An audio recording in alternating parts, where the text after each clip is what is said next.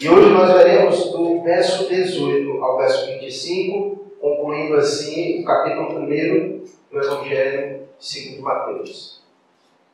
Todos encontraram? Ok? Nós vamos ler juntos. Ora, o nascimento de Jesus Cristo foi assim, estando Maria, sua mãe, desposada com José, sem que tivesse antes coabitado, achou-se grávida pelo Espírito Santo. Mas José, seu esposo, sendo justo e não a querendo infamar, resolveu deixá-la secretamente. Enquanto ponderava nestas coisas, eis que lhe apareceu em sonho um anjo do Senhor dizendo: José, filho de Davi, não temas receber Maria, tua mulher, porque o que nela foi gerado é do Espírito Santo. Ela dará à luz um filho e lhe porás o nome de Jesus, porque ele salvará o seu povo dos pecados deles. Ora, tudo isso aconteceu para que se cumprisse o que fora dito pelo Senhor por intermédio do profeta. Eis que a virgem conceberá e dará à luz um filho, e ele será chamado pelo nome de Emanuel, que quer dizer Deus conosco. Despertado José do sono, fez como lhe ordenara o anjo do Senhor e recebeu sua mulher. Contudo, não a conheceu, enquanto ela não deu à luz um filho a quem pôs o nome de Jesus. Vamos orar mais uma vez e pedir a Deus que nos abençoe nesse tempo. Pai querido, que alegria, Pai, nesta noite poder cultuar o Teu nome com os nossos irmãos, de poder em Tua presença adorar o Senhor, em comunhão com a tua igreja, com o teu povo, com o teu corpo. Que maravilha, Deus. Pai, nós te rendemos graças, porque o Senhor é grande, o Senhor é sublime. O Senhor rege e governa todo o universo que o Senhor criou. Obrigado a Deus pelo teu Espírito Santo que habita em nós e que nos ajuda, ó Deus, na compreensão, na iluminação da vontade do Senhor. Pai, fala conosco mais uma vez. Acreditamos que o Senhor dirige nossas vidas por meio da verdade das Escrituras. Pai, que assim o Senhor fale aos nossos corações por meio dela nesta noite. Ajuda-nos, ó Deus, a compreender. Não permita, ó Deus, com que o cansaço da semana roube de nós, ó Pai, todo o nosso entusiasmo de ouvir atentamente a tua voz. Pois a nossa alma tem sede do Senhor, tem necessidade de ouvir a tua voz. Não permita, Deus, com que os nossos pensamentos se paguem vagando, se peguem vagando para além deste lugar. Mas que estejamos aqui hoje, neste momento, de corpo e alma, mente, coração, por completos, a Deus, em tua presença. Faz uma obra, Deus, maravilhosa em nós. Fala, Deus, conosco. Possamos sair daqui hoje diferente do qual nós entramos por aquela porta. Te rendemos graças em todas as coisas Assim oramos a Ti no nome de Jesus. Amém. Meus queridos irmãos, hoje nós estaremos falando sobre um dos feitos mais importantes, nós podemos assim dizer, na história da humanidade. Sem dúvidas nenhuma, o nascimento de Jesus Cristo é o marco, um dos marcos mais importantes, para dizer que é o mais importante marco da história da humanidade. Tanto é que Jesus Cristo marcou tanto a nossa história que o nosso tempo ele é medido antes de Cristo e depois de Cristo Jesus. Tamanha relevância da pessoa de Jesus Cristo. E o seu nascimento é o cumprimento de todas as profecias do Antigo Testamento. Todo o Antigo Testamento, ele podemos dizer que ele tinha uma mensagem central. A mensagem do Antigo Testamento apontava para a pessoa de Cristo Jesus, para o Messias que viria. Como nós aprendemos no domingo passado, estudando a genealogia, nós aprendemos que Jesus Cristo é o cumprimento da promessa de Abraão. Lembra como nós vimos domingo passado? Deus havia feito uma promessa a Abraão de que na descendência de Abraão todas as famílias da terra seriam abençoadas. E Jesus Cristo é então o cumprimento dessa profecia. Nós vimos na genealogia no domingo passado que Deus também fez promessas não somente a Abraão, mas também Deus fez promessas a Davi, de que de Davi, da linhagem de Davi, viria o grande rei de Israel, o Messias prometido, o ungido do Senhor, aquele que governaria o seu povo para sempre. Então, Cristo é o cumprimento dessas profecias. Então, o Antigo Testamento, ele gira em torno, ele aponta, ele tem como objetivo, podemos assim dizer, central, apontar para a pessoa de Cristo Jesus. Tanto é que quando nós começamos a ler o Novo Testamento, nós veremos a quantidade de profecias que são cumpridas na pessoa de Jesus Cristo. Na verdade, quando nós olhamos para essa história da Bíblia, no seu primeiro livro, no livro de Gênesis, quando Deus faz o homem e a mulher e eles pecam no jardim do Éden, que acontece aquele momento difícil em Gênesis capítulo 3, e nós ficamos nos perguntando: e agora? O que vai acontecer com a raça humana? Quem poderá nos salvar diante de tamanha queda? E lá mesmo, em Gênesis capítulo 3, Deus promete algo. Deus diz que virá da descendência da mulher aquele que irá pisar serpente. Então toda a narrativa vai girando em torno da pessoa de Jesus Cristo. E por isso que capítulos como esse são extremamente relevantes para nós. E o autor desse livro, Mateus, ele tem essa intenção de mostrar aos seus leitores que Cristo é aquele esperado que Cristo é aquele que as profecias falavam, que os profetas anunciavam, e como nós veremos mais à frente, aquele que João Batista preparou o caminho para a sua vinda. Então, esse é um momento importante. O nascimento de Jesus é um marco extremamente importante na história da humanidade. É Deus concretizando, é Deus realizando, é Deus colocando em prática todo o seu plano, tudo aquilo que ele havia dito outrora. Uma das coisas que nós aprendemos no domingo passado, nós falamos que às vezes é um pouco chato a gente ler é, passagens de genealogia, aquelas coisas todas que ninguém gosta muito. Mas nós aprendemos uma das lições é como Deus é cuidadoso, como Deus vai coordenando a história, como Deus vai direcionando as coisas. Nós, inclusive, lemos aqui nomes de várias pessoas que é, chocam os nossos olhos quando olhamos, né? Estava tá até falando com o Marquinhos, né? Que falei muito o nome da Raab, da bichinha dele, né? Mas é um. É, e ele diz assim, pastor, o senhor ficou falando o nome da minha filha, a Raab, a prostituta, prostituta. É, mas é para mostrar o tamanho da graça de Deus. Uma mulher que tinha uma vida daquela, e olha como Deus agiu na vida dela. Mesmo sem merecer, Deus derramou sua graça sobre a vida dela, de tal maneira que a incluiu na genealogia do nosso Senhor e Salvador. Que privilégio! Então nós vimos como Deus vai conduzindo e nós aprendemos por que, que Deus faz isso. Deus faz isso para mostrar que Ele não depende de nós. Ele nos usa apesar de nós, apesar de quem somos, apesar do nosso pecado, apesar da nossa pequenez. Ele nos usa para cumprir os seus planos e os seus projetos. E quando nós vimos o nascimento de Jesus, narrado nesses textos, nós vimos como Deus é cuidadoso e como Deus vai cuidando para realizar todas as suas promessas. Vimos na parte da genealogia que ele fez questão de mostrar aos seus leitores que Cristo é o cumprimento da profecia, das promessas a Abraão e a Davi. E agora, do verso 18 a 25, ele cita uma outra profecia, para dizer que esse menino que nasceu, esse menino que veio ao mundo, ele é o cumprimento de várias profecias, mas ele cita uma em específica, no verso 23. Quem deu essa profecia? Isaías. Isaías trouxe essa profecia. Isaías foi um dos profetas do Antigo Testamento que mais profetizou acerca de Cristo Jesus, o nosso Senhor. E daqui eu quero aproveitar esse ensejo para nos trazer uma palavra de de conforto aos nossos corações. Nós somos o seu povo.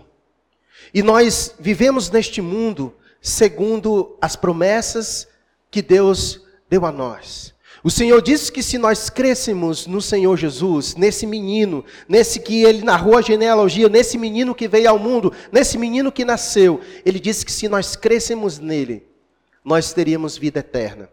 E nós sabemos que estamos aqui de passagem, e nós confiamos nisso porque acreditamos que Deus é fiel para cumprir todas as promessas que ele disse.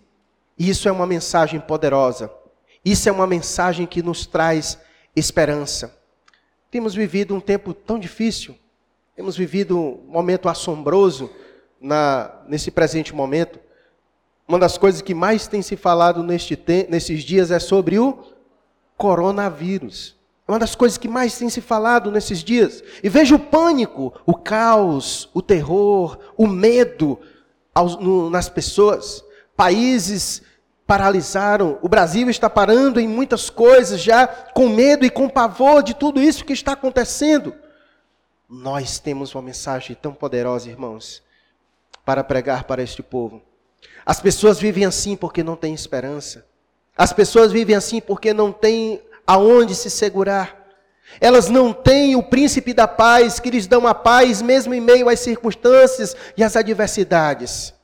E esse é o momento para a igreja mais do que nunca ser o sal da terra, ser a luz do mundo, anunciar o Cristo Salvador, anunciar às pessoas que o Cristo prometido veio a este mundo e veio para salvar o seu povo, como ele disse, o verso 21, que ela dará à luz um filho e lhe porás o nome de Jesus, porque ele salvará o seu povo dos pecados deles. E é essa mensagem que nós precisamos pregar para as pessoas de que Cristo Jesus veio a este mundo para salvar as pessoas. As pessoas temem tanto um vírus que pode causar-lhes morte, que pode causar-lhes prejuízo à sua saúde. Mas perceba como a, o ser humano é cego. Eles temem algo que pode causar morte física, mas não conseguem enxergar aqueles quem de fato eles deveriam temer. Aquele que não somente pode fazer o corpo padecer, mas como também a sua alma. É o que veremos mais lá na frente. Mateus vai dizer isso no capítulo 10. Que devemos temer não aqueles que tenham o poder de tirar a nossa vida, de matar o nosso corpo, mas precisamos temer acima de tudo aquele que não somente tem o poder de destruir o nosso corpo, mas aquele também de destruir a nossa alma. E se nós nos rendermos diante dele, se nós nos achegarmos a ele em arrependimento e em fé, nós temos a certeza de que Ele derramará Sua graça sobre nossas vidas e nos salvará dos nossos pecados. Isso é muito mais importante. Mais importante do que qualquer enfermidade física é a enfermidade de alma. E as pessoas não estão preocupadas com isso. Estão preocupadas com o vírus que pode acamá-las, que pode tirar a sua vida, talvez. Mas existe uma doença. Doença essa que não tem posto de saúde no mundo e não tem remédio neste mundo que possa curar a não ser Jesus Cristo. E ele veio justamente para com essa finalidade.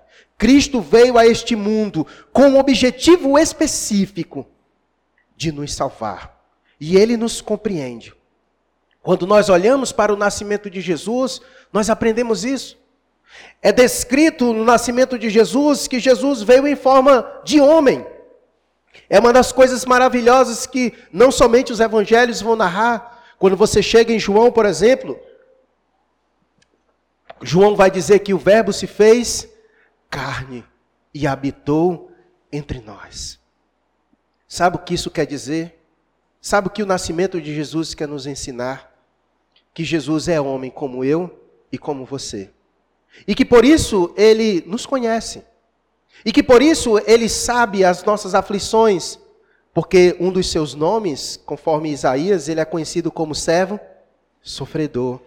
Ele sabe o que é sofrer, ele sabe o que é padecer. Ele tomou sobre si todas as nossas dores. O menino que nasceu, ele nasceu como eu e como você. Ele se fez carne e habitou no meio de nós. E ele nos conhece. Ele conhece as nossas aflições. Por isso que o autor de Hebreus vai dizer que não existe sumo sacerdote melhor do que Cristo, porque ele veio em forma de homem e ele pode nos representar corretamente, devidamente. Por isso que o nascimento de Jesus é tão importante. Jesus não nasceu em forma de anjo. Jesus não nasceu em forma de alguma outra coisa. Jesus nasceu em forma de homem, como eu e como você. Ele recebeu os cuidados de sua mãe, Maria, e de seu pai, José. Ele teve infância como eu e você. Ele teve uma juventude como eu e você. E ele viveu pouco na sua vida adulta. Jesus morreu aos 33 anos de idade. Mas o nascimento de Jesus mostra o que Deus fez por nós. Ele se fez carne e habitou no meio de nós. Isso é maravilhoso, irmãos. Isso é maravilhoso. O nascimento de Jesus nos traz tantas, tantas lições acerca da pessoa de Jesus Cristo. No segundo século, houve uma heresia que, que percorreu a igreja primitiva, que é chamada de docetismo. Muita gente pregava que Jesus Cristo não tinha vindo em forma de homem, que Jesus só tinha aparência e semelhança de homem. Mas as Escrituras, quando, como nós veremos aqui no Evangelho de Mateus, nós veremos que de fato Jesus era de carne e osso, como eu e você. Nós veremos as narrativas e veremos que Jesus foi tentado no capítulo 4, como eu e você somos tentados pelo maligno. Veremos em outros textos que Jesus teve fome, como eu tenho fome, você tem fome. Ele teve sede, ele sofreu, ele padeceu, ele sangrou. É a prova mais clara de que Jesus Cristo veio em forma de homem, como eu e como você. Por isso ele nos conhece e nos conhece perfeitamente, porque Cristo é homem, veio em forma de homem. Mas uma das coisas que nos chama a atenção sobre o nascimento de Jesus Cristo, do cap, da, dos versos 1 aos versos 17 que nós lemos, nós vimos a parte, nós podemos dizer, essa parte física de Jesus Cristo, a sua humanidade. Nós podemos dizer assim. É narrada a sua genealogia para provar que Jesus Cristo é de uma descendência humana. Como eu tenho descendentes e como você tem descendentes. Ele teve uma mãe, ele teve um pai. Contudo, o que nós iremos ver dos versos 18 a 25 é sobre algo extraordinário que envolve a pessoa de Jesus Cristo. Porque Jesus Cristo, ele não é simplesmente homem, mas ele também é Deus. E aqui é onde está o grande milagre do nascimento de Jesus Cristo. É como o indivíduo consegue ser homem e Deus ao mesmo tempo. Jesus Cristo ele não é 50% homem e 50% Deus, não. Jesus Cristo é 100% homem e 100% Deus. É o que nós chamamos de a união das duas naturezas, a natureza divina e a natureza humana. Quando nós o encontrarmos, quando Cristo vir nos buscar, ele vai vir nos buscar assim, o Cristo homem, Deus. Nós o veremos como homem, com o corpo que ele tem, porque ele nasceu, recebeu um corpo, se fez carne e habitou no meio de nós. Então, o nascimento de Jesus não foi um nascimento qualquer.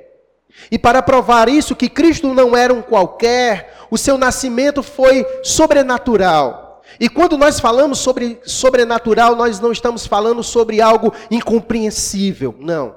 Nós estamos falando sobre algo que está além daquilo que é natural. Todo indivíduo vem ao mundo através da relação de um homem e de uma mulher. Não é assim que, que o ser humano vem ao mundo? Tem outra forma? Tem não, né? Essa é a forma que o ser humano vem ao mundo, através da relação de um homem e de uma mulher. E Jesus Cristo veio de forma diferente. Vejamos como a Bíblia vai dizer como foi que Jesus Cristo veio a este mundo. E vejamos como o seu nascimento foi um nascimento diferente de todos os outros, porque de fato ele era diferente, no sentido, ele não somente era homem como nós, mas ele era também Deus. Vejamos como isso aconteceu. Ora, o nascimento de Jesus Cristo foi assim. Estando Maria, sua mãe desposada com José, sem que tivesse antes coabitado. A situação era a seguinte: Maria estava noiva de José. E naquele tempo, o noivado tinha uma certa conotação diferente que a nossa. O noivado naquela cultura era considerado um casamento. quase que um casamento. Ela tinha uma conotação mesmo bem mais forte do que é hoje. Na nossa cultura, o noivado ele se associa muito mais ao namoro do que ao casamento. Mas naquela cultura, o noivado ele tinha muito mais proximidade com o casamento mesmo do que com uma simples relação. Até porque naquele tempo não havia esse negócio de namoro como existe nos nossos dias. Então, o noivado já era o passo para o casamento.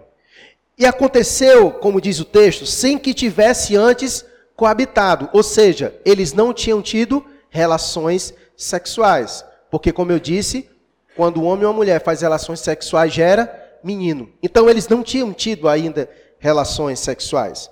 E de repente, no verso 18 final, achou-se Maria grávida pelo Espírito Santo. E aí, imagine a situação de José, como o texto vai dizer, verso 19: Mas José, seu esposo, sendo justo e não querendo a infamar, resolveu deixá-la secretamente. Imagine o embaraço que isso não causou na relação deles. Imagina você ter uma relação com a menina e ela chegar dizendo que está grávida e foi pelo Espírito Santo de Deus. É um tanto quanto, certamente, é, estranho isso, né? E José era um homem justo e crente. E mas ele precisava de mais confirmações da parte de Deus para que ele pudesse entender o que de fato tudo isso estava acontecendo. E o texto vai dizer que sendo justo e não a querendo infamar, resolveu deixá-la secretamente. O que José fez? Veja a postura de José. A palavra justo aqui, nas versões originais, ela traz uma ideia de um homem misericordioso. José foi um homem misericordioso para com Maria. Em que quesito? Ora, uma mulher que ela ficava grávida antes de consumar o seu casamento, se ela fosse levada a uma audiência pública, ela era apedrejada conforme a lei em Israel. Depois você pode dar uma olhada na sua casa nas leis em Deuteronômio. Ela era apedrejada. Mas José não queria que isso acontecesse com Maria. Então o texto diz que ele sendo justo, ou seja, sendo misericordioso e não querendo infamar, causar nela esses males e toda essa situação, ele resolveu deixá-la secretamente. E esse resolveu deixá-la secretamente não é no sentido de que ele foi embora sem que ela soubesse.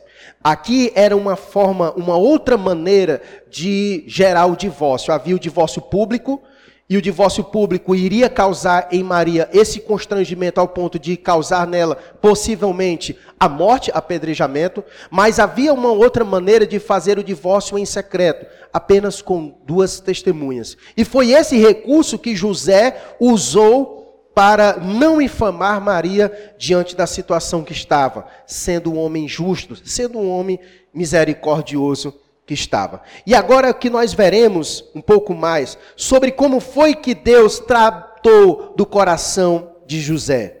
Enquanto poderava, verso 20, enquanto poderava nestas coisas, eis que lhe apareceu em sonho um anjo do Senhor dizendo: José, filho de Davi, não temas receber Maria, tua mulher, porque o que nela foi gerado é do Espírito Santo. E deixa eu explicar para você o que quer dizer que nela foi gerado um filho pelo Espírito Santo.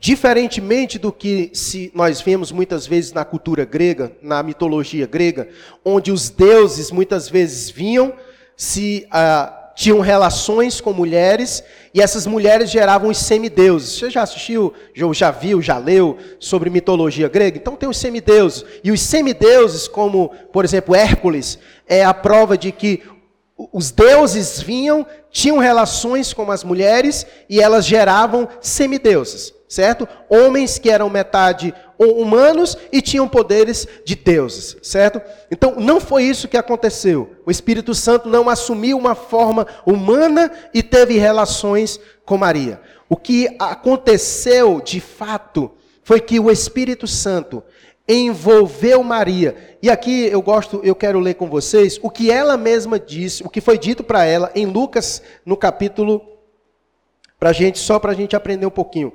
Lucas, no capítulo 1, olha o que foi dito para ela acerca dessa concepção virginal do Espírito Santo na vida de Maria.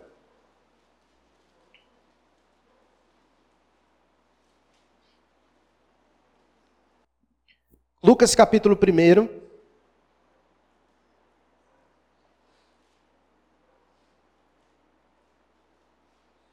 Verso 35. Olha o que o anjo disse, o anjo Gabriel disse a Maria. Respondeu-lhe o anjo: Descerá sobre ti o Espírito Santo, e o poder do Altíssimo te envolverá com a sua sombra. Por isso também o ente santo que há de nascer será chamado filho de Deus. Então foi uma ação do Espírito na vida de Maria. O poder de Deus envolveu Maria. O poder de Deus foi é, direcionada à pessoa de Maria, fazendo dentro do seu ventre gerar o filho de Deus, sem a concepção natural. Por isso a concepção de Maria quanto a Jesus foi uma concepção sobrenatural, porque veio direto do Espírito dentro do ventre dela, ok? Então, o, o anjo que aparece a José vai tentar explicar isso a José. Mas uma pergunta que precisa ser respondida: por que, que o anjo fez questão de ir a José e a explicar isso para José? Se ele tivesse ido embora, não teria realizado a si mesmo o nascimento e, e não era Maria que era que seria a barriga de aluguel, queria receber Jesus Cristo, que seria mãe de Jesus Cristo? Para que a necessidade de José? Ora, quando nós lemos do verso 1 a 17, de quem é a genealogia que Mateus apresenta? De quem é a genealogia que ele apresenta? De José. A genealogia que Mateus apresenta é a de José. Então, para que Jesus fosse de fato filho de José, José teria que reconhecer Jesus como seu filho. Então o anjo fez questão de ir a ele e de explicar a ele o que tinha acontecido, para que José entendesse aquilo e ele abraçasse Cristo como seu filho. Porque na genealogia é dito de por Mateus que Cristo é da descendência de José. Mas como ele é da descendência de José, se José não teve relações com Maria, então para isso ele teria que receber a Cristo como seu filho. Assim como Maria recebeu no seu ventre, gerada pelo Espírito, recebeu um filho de Deus dentro dela, José também iria recebê-lo como filho. Então por isso o anjo foi a José para que ele pudesse entender como esse processo iria acontecer. E aí o texto então prossegue dizendo que ela dará luz a um filho e lhe porás o nome de Jesus, porque ele salvará o seu povo dos pecados dele. E ora, tudo isso aconteceu para que se cumprisse o que fora dito pelo Senhor por intermédio do profeta. Eis que a virgem conceberá e dará luz a um filho, e ele será chamado pelo nome de Emanuel, que quer dizer Deus conosco. Meus irmãos, essa foi uma das maiores demonstrações de poder de Deus no nosso meio. É por isso que o mundo dificilmente experimentará outro momento como esse. É por isso que nós não podemos querer construir uma narrativa acerca de tudo aquilo que aconteceu no período de Jesus. Aquele momento foi um momento único, um momento especial, um momento que as Escrituras chamam de a plenitude dos tempos, um momento em que Deus pisou neste mundo. Você imagina o impacto que isso não aconteceu?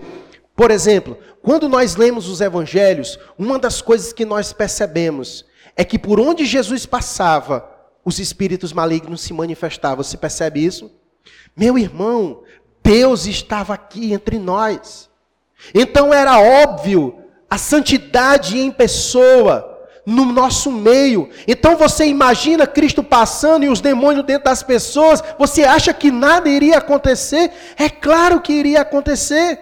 Se quando a polícia passa, os ladrão fica tudo se tremendo, imagine Cristo passando, o que, que os demônios não ia fazer?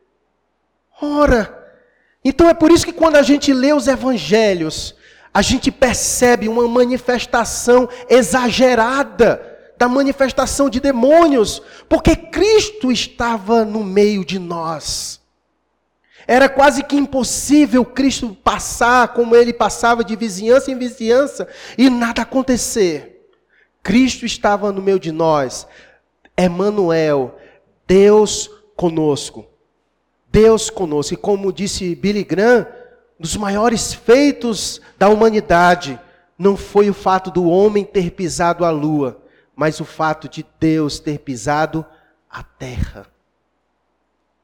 Esse foi o marco mais importante da nossa história. Não foi o fato do homem pisar a lua. Mudou em quê? O que que mudou na história da humanidade o homem ter pisado na lua? Ficamos melhores ou piores? De lá para cá, ficamos melhores ou piores? Não mudou em nada, ficamos piores. Muito pelo contrário, nada de bom melhorou. Ficou tudo pior. Mas imagina se Cristo não tivesse vindo a este mundo.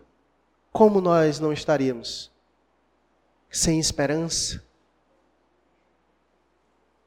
Sem um Salvador neste mundo? Então Cristo pisou, pisou neste mundo, Deus conosco, para mudar a história da humanidade, para mudar a minha história. E eu acredito que mudou a história de muitos aqui nesta noite. E pode mudar a sua vida também. Basta você crer nesse Cristo que Mateus apresenta. O Deus conosco é a pessoa de Cristo Jesus, é o Emanuel. E o texto diz que, despertado José do sono, verso 24, fez como lhe ordenara o anjo do Senhor e recebeu sua mulher. Contudo, não a conheceu, ou seja, não teve relações com ela, enquanto ela não deu à luz um filho a quem pôs o nome de Jesus. Eu gosto dessa expressão porque diz: ele não a conheceu. Durante quanto tempo? enquanto ela não deu à luz um filho. Por que, que ele diz enquanto? Porque depois que deu um filho, eles conheceram.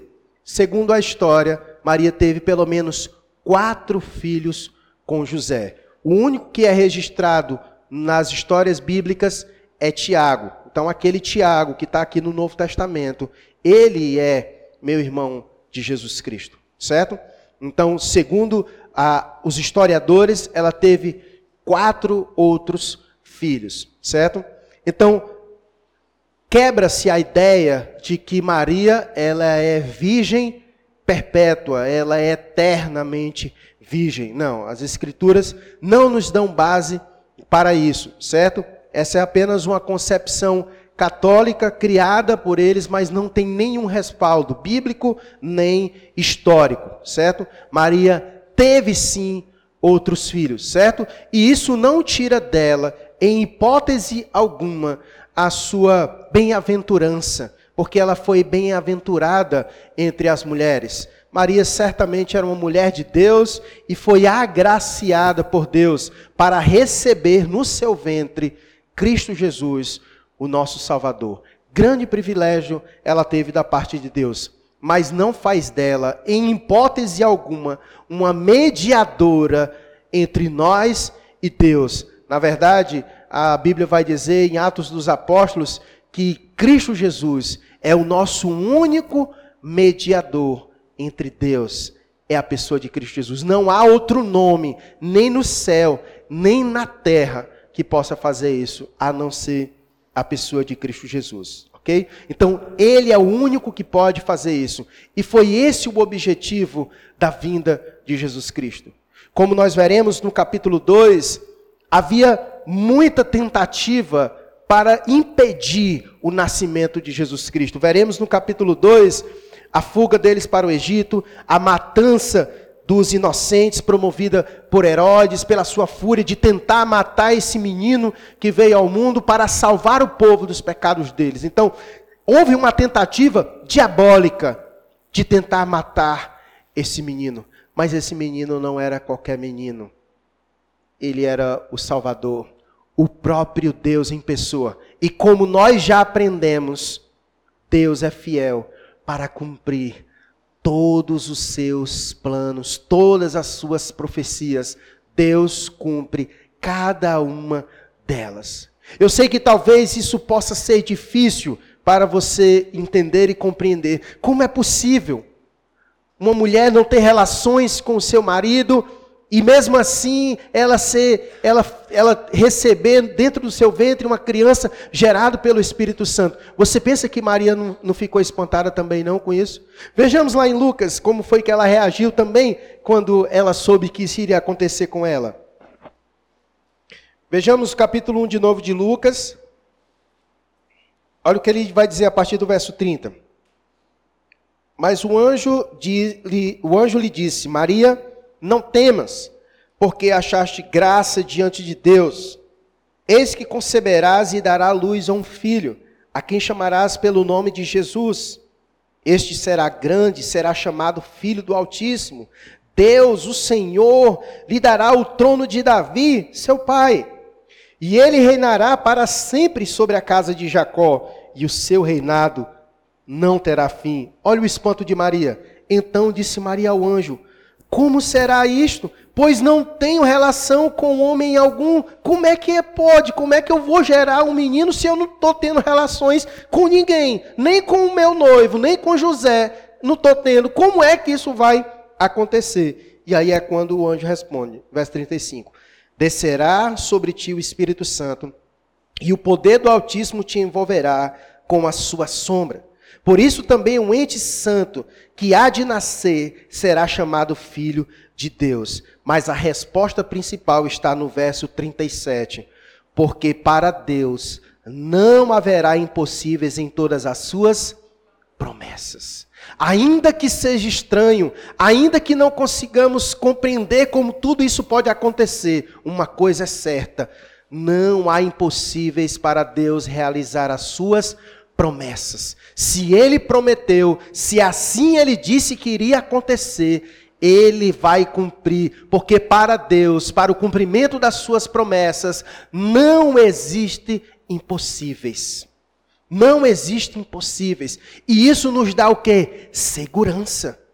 Segurança. É por isso que nós nos sentimos seguros. Porque quando pensamos que o mundo vai burlar os planos de Deus, quando pensamos que as coisas à nossa volta pode de alguma maneira frustrar os planos de Deus, é quando nós nos deparamos com passagens como essa e nos seguimos e nos sentimos seguros, na certeza de que nem nenhuma das promessas de Deus diante dele há impossibilidade. Na verdade, diante de Deus, todas as suas promessas serão realizadas e cumpridas, principalmente aquelas que ele já disse para nós, para o seu povo. Esse Cristo que nasceu foi um Cristo que padeceu, um Cristo que ressuscitou e um Cristo que prometeu o quê? Voltar para nos buscar. Você crê nisso? Precisa crer nisso. Por quê? Porque não haverá impossíveis em todas as suas promessas. Não haverá. Não há. Como nós aprendemos hoje na escola bíblica, quando Paulo orou a Deus, ele tinha uma certeza. Ele tinha uma certeza que o levava a orar. Ele disse: "Porque o nosso Deus, ele é o quê? Poderoso. E de que maneira ele é poderoso? Ele é poderoso para fazer infinitamente mais. Porque esse é o Deus que nós servimos. Esse é o Deus revelado nas Escrituras.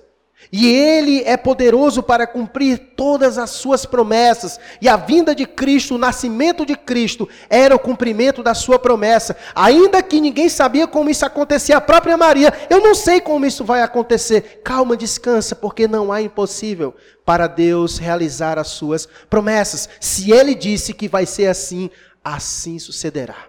Assim vai acontecer, porque Ele é poderoso para cumprir as suas promessas. E não tem nada, irmãos, não tem nada e nem ninguém que possa impedir Deus de cumprir as suas promessas.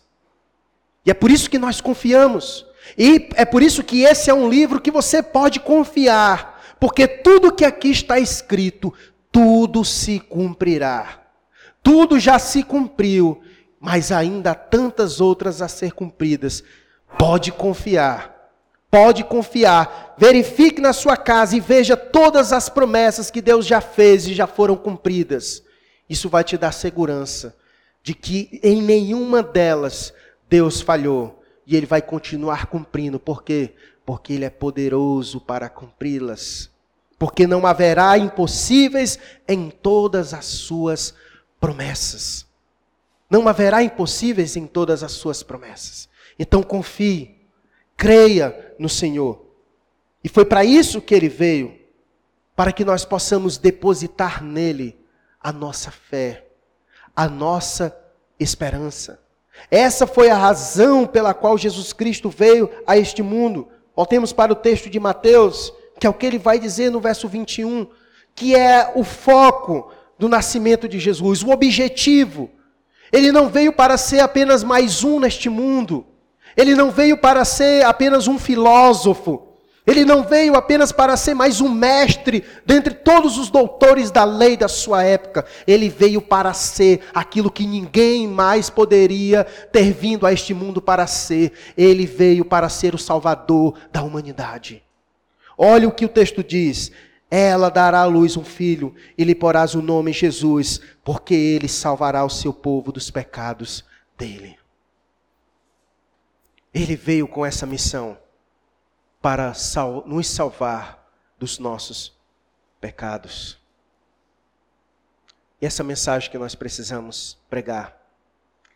Pai da Sara, recebemos uma visita maravilhosa hoje. O pai da Sara esteve conosco lá em casa, chegou até de surpresa. E nós conversando, e falei para ele sobre os propósitos e os projetos aqui da igreja, da gente abrir uma escola. E a gente conversou um pouco sobre a educação no país e sobre as dificuldades que as crianças passam no que diz respeito ao campo educacional. Aquilo que elas aprendem nas escolas. E, e em muitas escolas, elas, elas ensinam as crianças a não crerem mais em Deus.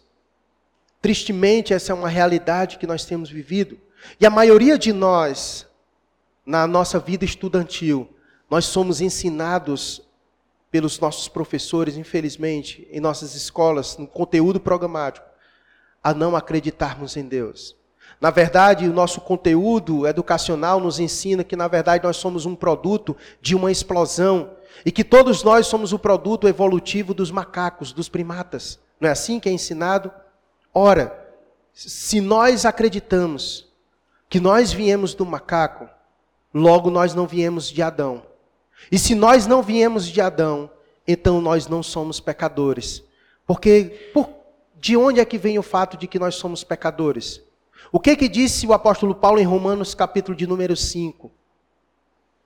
Que o pecado de Adão passou para todos, para todos nós.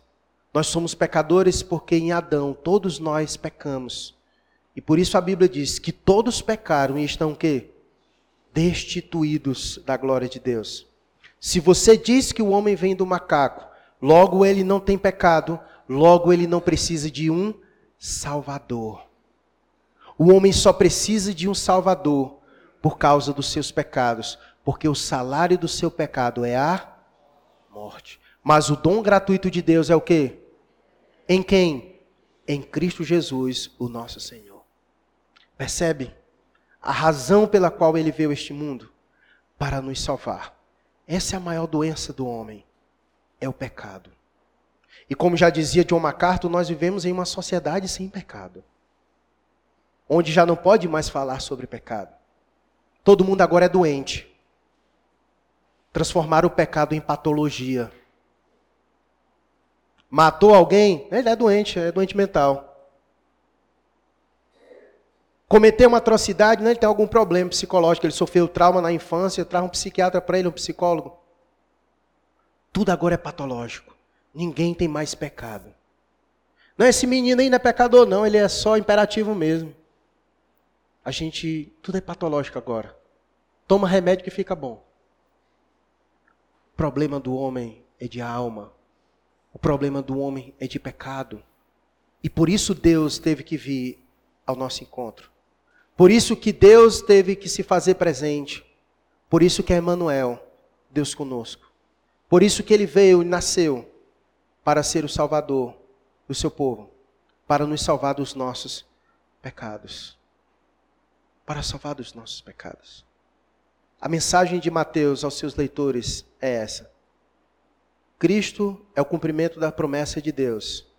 É aquele que todos vocês aguardavam para salvar o povo do seu pecado. Creiam nele e terão vida eterna. E se você está hoje aqui e ainda não creu em Jesus Cristo, essa é a noite para você. Creia em Jesus Cristo, porque, como aprendemos, Ele é fiel para cumprir todas as suas promessas. E a promessa das Escrituras é: creia no Senhor Jesus, que você terá vida eterna. Ele é o único que pode perdoar os nossos pecados. Sabe por que, que ele é o único capaz de perdoar os nossos pecados? Como essa imagem aí. Veja que lá no fundo tem uma cruz. Ele nasceu com um destino de ir para o Calvário. Ele nasceu para morrer. É um paradoxo. Ele nasceu para morrer. E é na sua morte que nós temos vida. E é na sua morte que nós temos vida. Ele veio com esse objetivo para nos salvar. E só tem um caminho que nós podemos pegar para isso: é Jesus Cristo. Pois ele mesmo disse: Eu sou o caminho, a verdade e a vida. E ninguém vai ao Pai senão por mim. Por isso ele veio, para tornar isso possível para nós, porque nenhum de nós poderíamos ser salvos por nós mesmos ou por qualquer outra coisa. Por isso que o nascimento de Jesus é tão relevante para todos nós, porque Deus trouxe a salvação ao mundo. Deus trouxe salvação ao mundo. Que tal a gente pregar isso hoje? Que tal a gente chegar hoje nas nossas redes sociais e falar isso para as pessoas? Não tema, o Salvador veio ao mundo para nos salvar. O que é o coronavírus? Diante da salvação eterna. Se Ele é poderoso para nos salvar da condenação eterna, que mais Ele não pode fazer por nós? que mais Ele não pode fazer por nós? Pregue essa mensagem. Diante desse quadro viral, de caos, de medo, que venhamos a tomar os cuidados necessários, mas que a gente pregue essa mensagem com ousadia, com coragem, com confiança. Em uma sociedade de medo, a igreja tem a, a mensagem da coragem que eles tanto precisam. Nós podemos apontar para Jesus Cristo, o Salvador do mundo. Não coloquemos no governo essa esperança. Não coloquemos no, em, um, em uma celebridade política. Não coloquemos esperança em lugar algum. A nossa esperança está na pessoa de Cristo. E como disse Paulo, sem essa esperança nós somos os mais infelizes deste mundo. Fadados ao medo, ao desespero, à agonia. Mas Cristo pode nos dar paz, alegria eterna e vida eterna acima de tudo. Vamos orar agradecendo a Deus pelo menino que nasceu que veio a este mundo para nos salvar. Se você já foi objeto dessa salvação, agradeça a Deus.